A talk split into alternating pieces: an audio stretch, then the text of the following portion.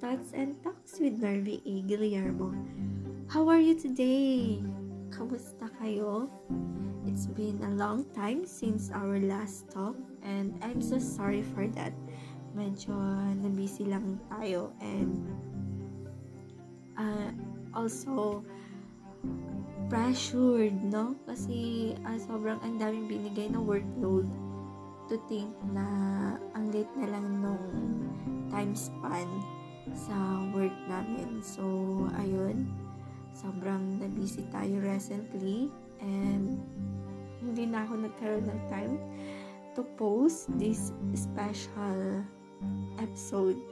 Yeah, where, uh, this talk is uh, all about me, the things that I learned 23 years in my life. So, I turned 23 last September 19 and tomorrow is October 19.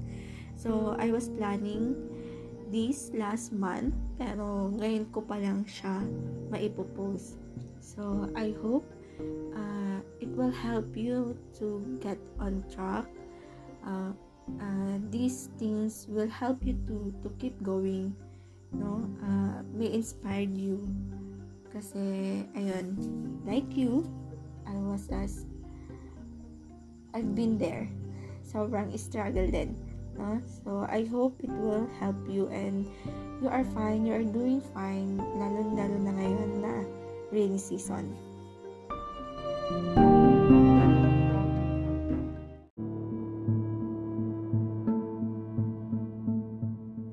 As I turned 23, uh, I think about it, why not I will share with you the 23 things I learned in my life this past years since na namulat ako or I was so exposed into different situations.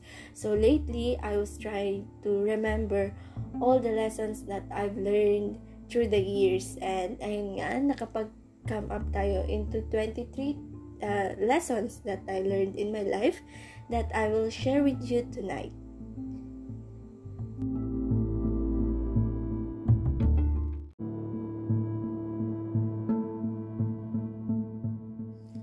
Our fourth talk is all about the 23 things I learned in my 23 years.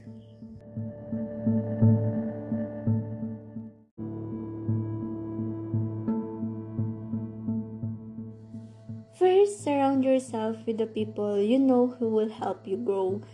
Uh, as I grow older and still finding my purpose in life, I tend to know and to feel those people who I know I can be with in this journey. Those people who have the same goal. What I mean with the same goal is those people who is eager to catch their dreams. Those who are more passionate than me because if there are times that I just want to give up, there are those, uh, meron sila, meron yung mga taong yon na alam ko na they will push me and help me towards the success that I want. So, that's uh, my uh, first lesson that I learned. Second, choose your friends wisely. As I said in my previous podcast, I was too lucky to have these friends. You know, hindi ako pinalad sa live life, pero sa sobrang blessed ako sa kaibigan. I have these friends whom I can address every concern or rants that I have in my life na no judgment. I have a best friend. We've been together since grade 2.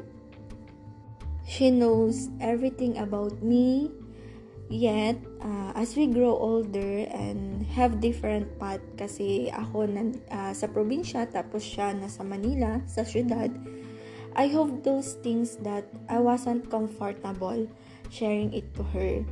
And I have these other friends where who I know they are the perfect one who I can rely with. At okay yun sa best friend ko ha. We both aware of that that there are things that we can no longer comfortable talking about it kasi alam namin na meron yung mas perfect na tao para doon. Next, plant more plants. At younger age, punong-puno talaga ako ng pangarap. Uh, well, uh, that is something that I was so thankful, no? Kasi I have plan A, B, C, D, and um, uh, until now, um, I hope I have these alternative plans in my mind just in case hindi mag-work yung isa. Uh, I practice that at my early age and I always pre- prepare for another if I know that the first one wouldn't work. I remember third year college, I start to send my resume. Then I start to scroll company where I consider to work.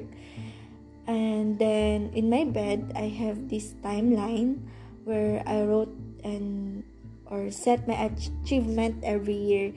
So yun palagi yung tinitignan ko. Kumbaga, uh, it was my plan at the same time motivation to get up because I have this plan and dream tracker. Be better not to be perfect. This is what I learned since I was high school. I am a average student known by others because of my that is popular in our school before. Uh, they are the top notchers, their parents was known, they are eye catcher, ganyan.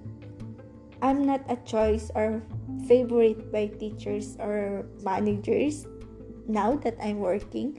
And what I realize is I don't need to be like those hired or those most known than me. What I need is to do better for myself, for what I am doing, and to the people around me. Because those things makes a situation perfect.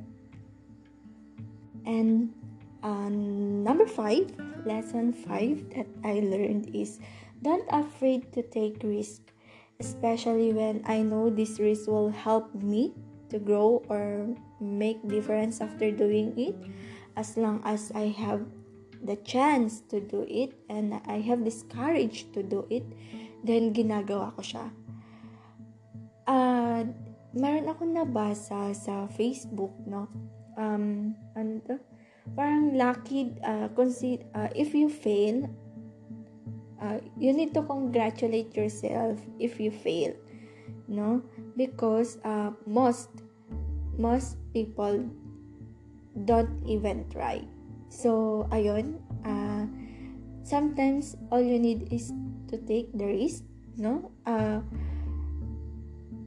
para uh, even na kahit naman nag-fail ka, at least uh, meron ka pa rin nakuha in that failure. Yun ay is alam mo na yung gagawin mo sa susunod and and you can use it to do better next time. Kasi nga 'di ba, sabi nila, best things happen to those people who try. Next, uh, treasure your family. Uh, I will be honest with you my relationship with, uh, with my family was uh, the biggest challenge in my life. I grew up without them and nabibilang lang yung araw kung kailan ako umuwi sa kanila. So, I grew up with my grandmothers, apo, uh, and tatlong lola ko ang nagpalaki sa akin. So, hindi talaga ako, ano, um, naibahay and that's the thing that I am working at. And as I grow having my uh, having my work and certain decisions in my life itong mga tao na halos makasama ko I spent almost of my 23 years still hindi pa na rin nila ako kilala or parang naiintindihan. And ayun yung napagtanto ko na even though hindi ko man nakasama yung mga parents ko, iba pa rin sila eh. Uh, yung parang ang tanging tao lang na tanggap ka or makakaintindi sa'yo sa kabila ng lahat is yung mga magulang mo. So, love them as much as you can at iparamdam mo yun sa kanila. Second, I mean, seven, you don't need to explain yourself to anyone. It's not being rude or weak, but being quiet in a situation that triggers me is better than telling my point. Especially if I know that I've done or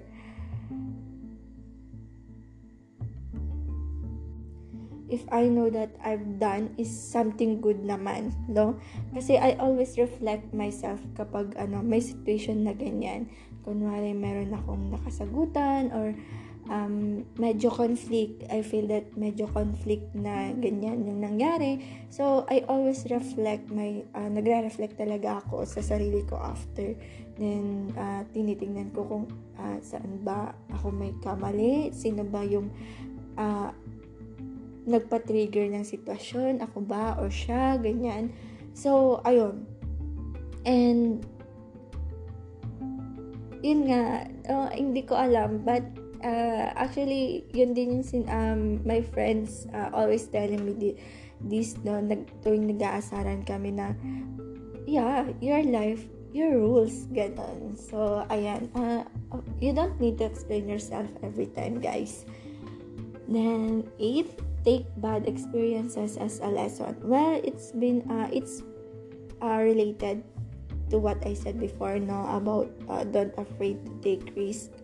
Um, going back in my college years, ayan, third year college, when we required to do a feasibility study, and upon title proposal, uh, I get bullied. You know, even my professor laughed at my title. So, to cut it short, it was uh, I make it a challenge challenge for me no to to do it better. And guys, I'm so sorry if uh, there's word that I can pronounce it well. Uh, meron kasi akong ano yun, naka-braces kasi ako sa baba ng uh, down on my down teeth ba? So, ayun, nahihirapan ako sa pag-pronounce. So, uh, but uh, we will work on that. So, as I said, it was a challenge for me to do it better and I really really worked hard for it. And then final defense came. It was a successful project and need to be launched because uh, because it was approved by our panelists. Then another one, uh, this happened now that I'm working. There are things that new to me, so I submitted to my immediate supervisor and asked her for review.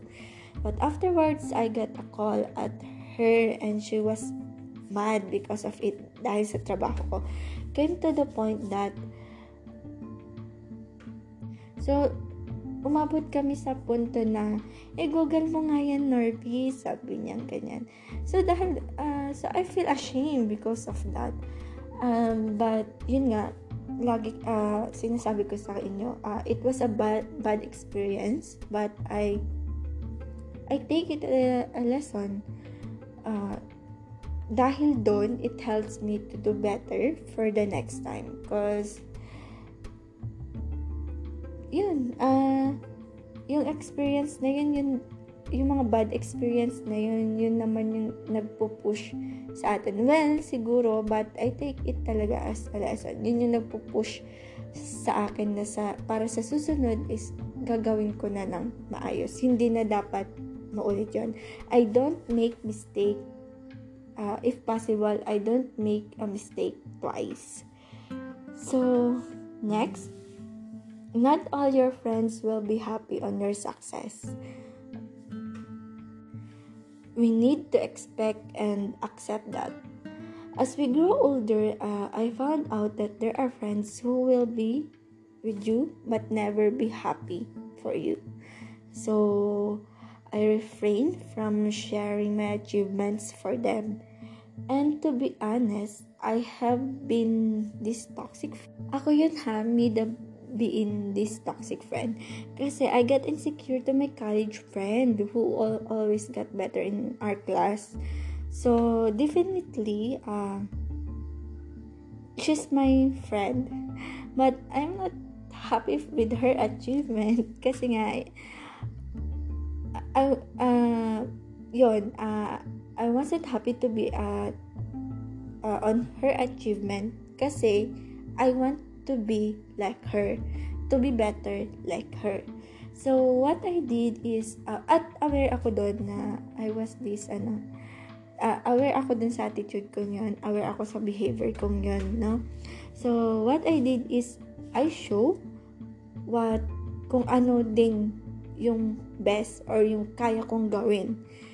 Yung alam ko na mas nag excel ako sa bagay na yun kaysa sa kanya. Because we have these different traits. We have this uh, kung saan tayo magaling.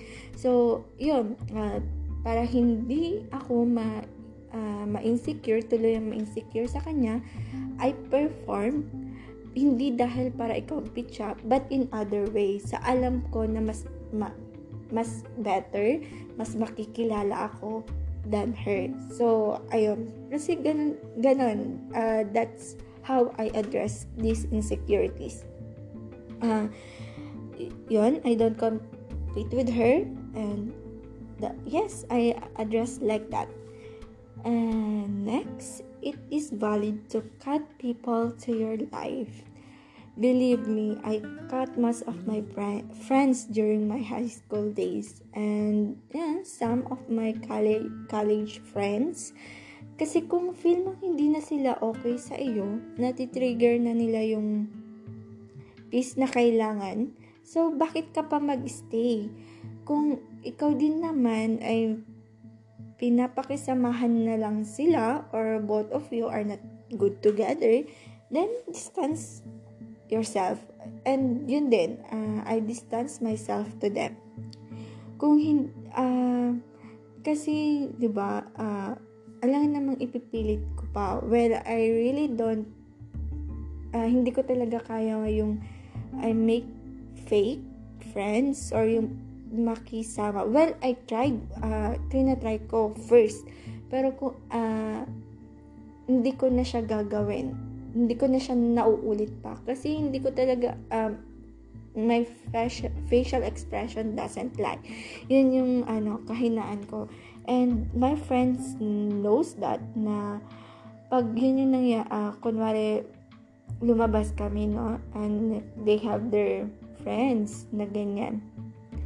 And kung um, alam nila na hindi ako comfortable with that Ayun, ah, what I'm telling is, ano no, kung hindi na siya nakakatulong at the same time healthy, edi bitawan na. Uh, besides, uh, ang dami, ang dami pa na pwedeng problemahin no? kaysa i-bother, mabother sa presensya na. So, that's it. What I'm doing is, I cut people in my life. And next, it's okay not to be okay. Ah, uh, well, uh, famous line to ngayon na kay drama lang. Well, this is trend, yun nga, quote lately. Kasi, uh, you don't need to pretend or fake your emotions naman. I really don't pretend or fake my emotions. Uh, kung pagod, and I let it. Uh, wala ako sa mood or do the things that it was expected to be done. Ne, pero uh, I have this feeling na hindi ko pa siya kayang gawin. Then, I let it. Uh, yeah, uh, it's my katawan mo yan, emotion mo yan. Ikaw nakakaalam yung totoong nararamdaman mo at sa totoong gusto mo. So, okay lang yan, guys. Next, uh, celebrate and be thankful to your big and small achievements. What I really learned in 23 years is this one and I always did it kahit yung simpleng bagay lang na hindi ako na late, natapos ko yung report ko, nakabili ako ng bagong sapatos ko, I always thank God. Even if I learned a new word or meaning of something, I always thank Him. Uh, I always include that on my prayer or And right after ma-achieve ko yon nag, nagte-thank you na talaga ako sa kanya.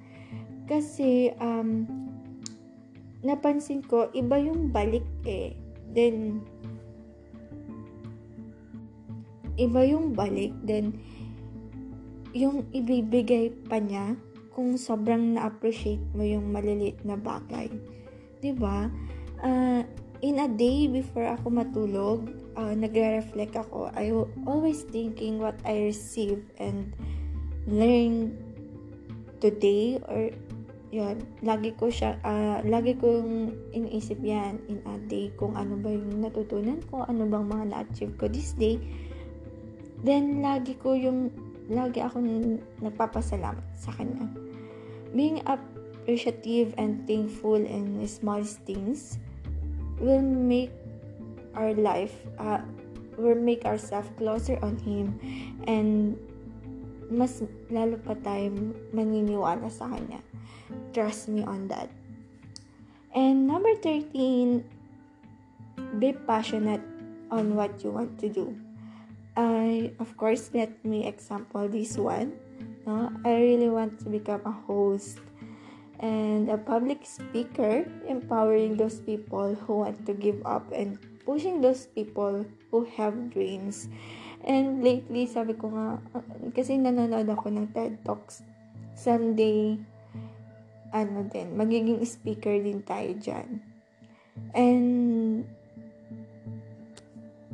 and what, one thing that I learned about this uh, one is, um, ano yun, uh, if you are dedicated in doing it, then you can do it. I made this podcast because I know I will grow here. I have something to give on here.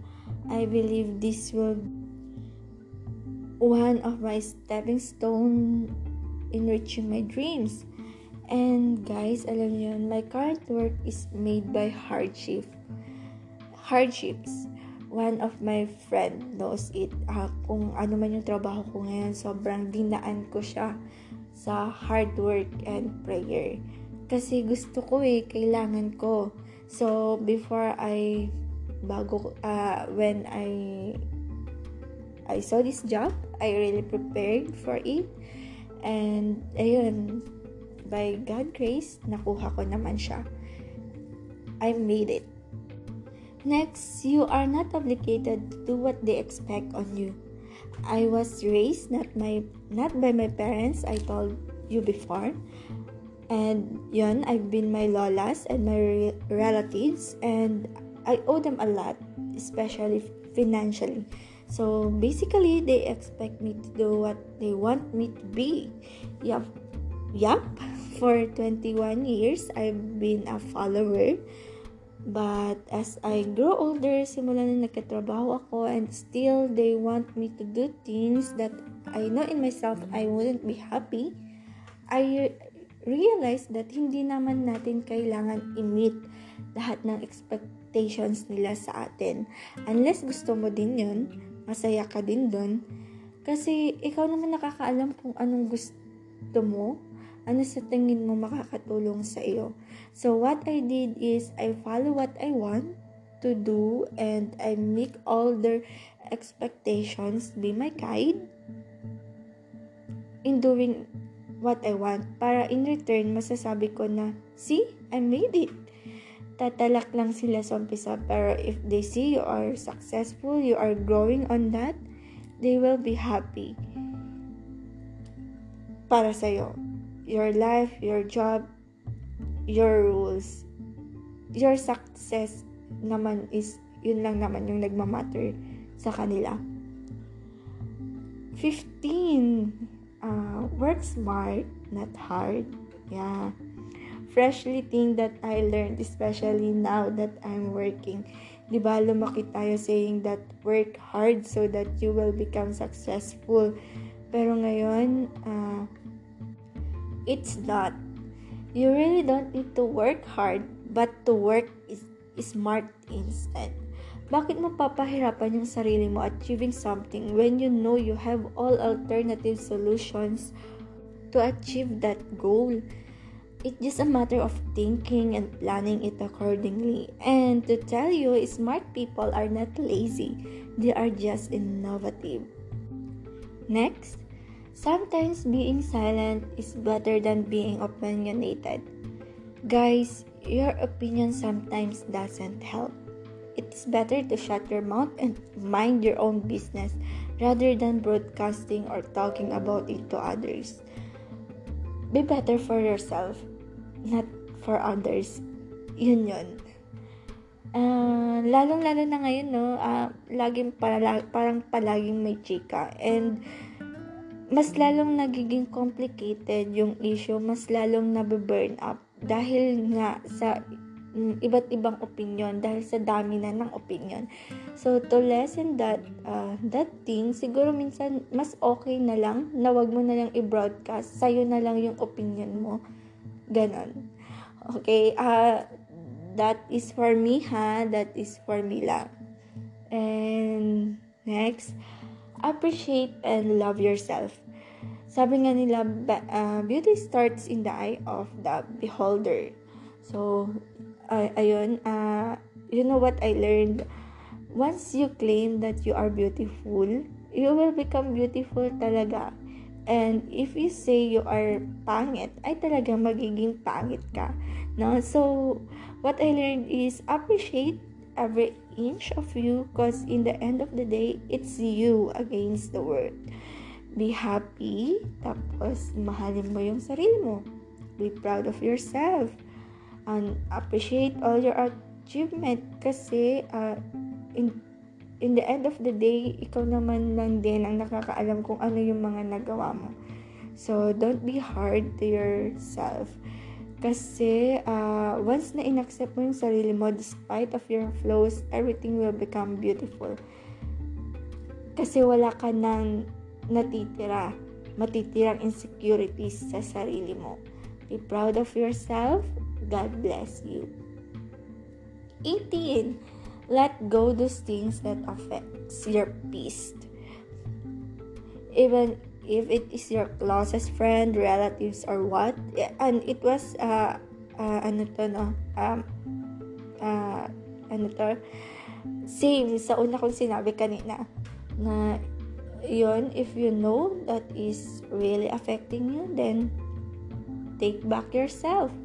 It is something connected in the thing that, yun, I mentioned ago, number seven uh, I don't know kung pang ilang lesson yon And you, you really know what I did, ano talagang ginagawa ko. I unfollow those things that triggers my insecurities and things that make me doubt about myself.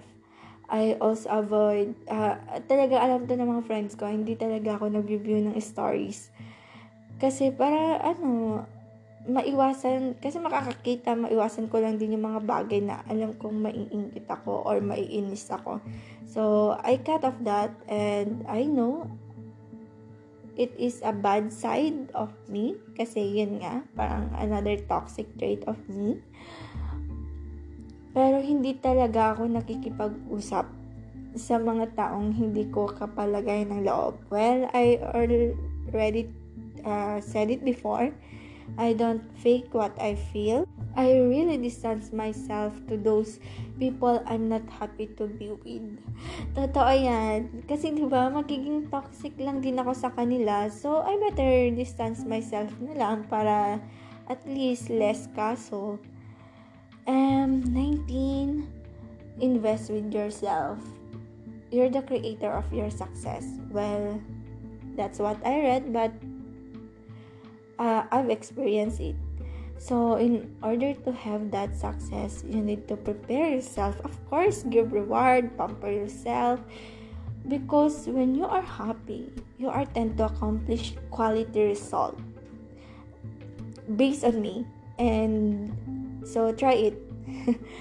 and for me, I was so proud that I am studying financing myself I found way to discover and learn more things that I know it will help me to achieve this future that I was dream about.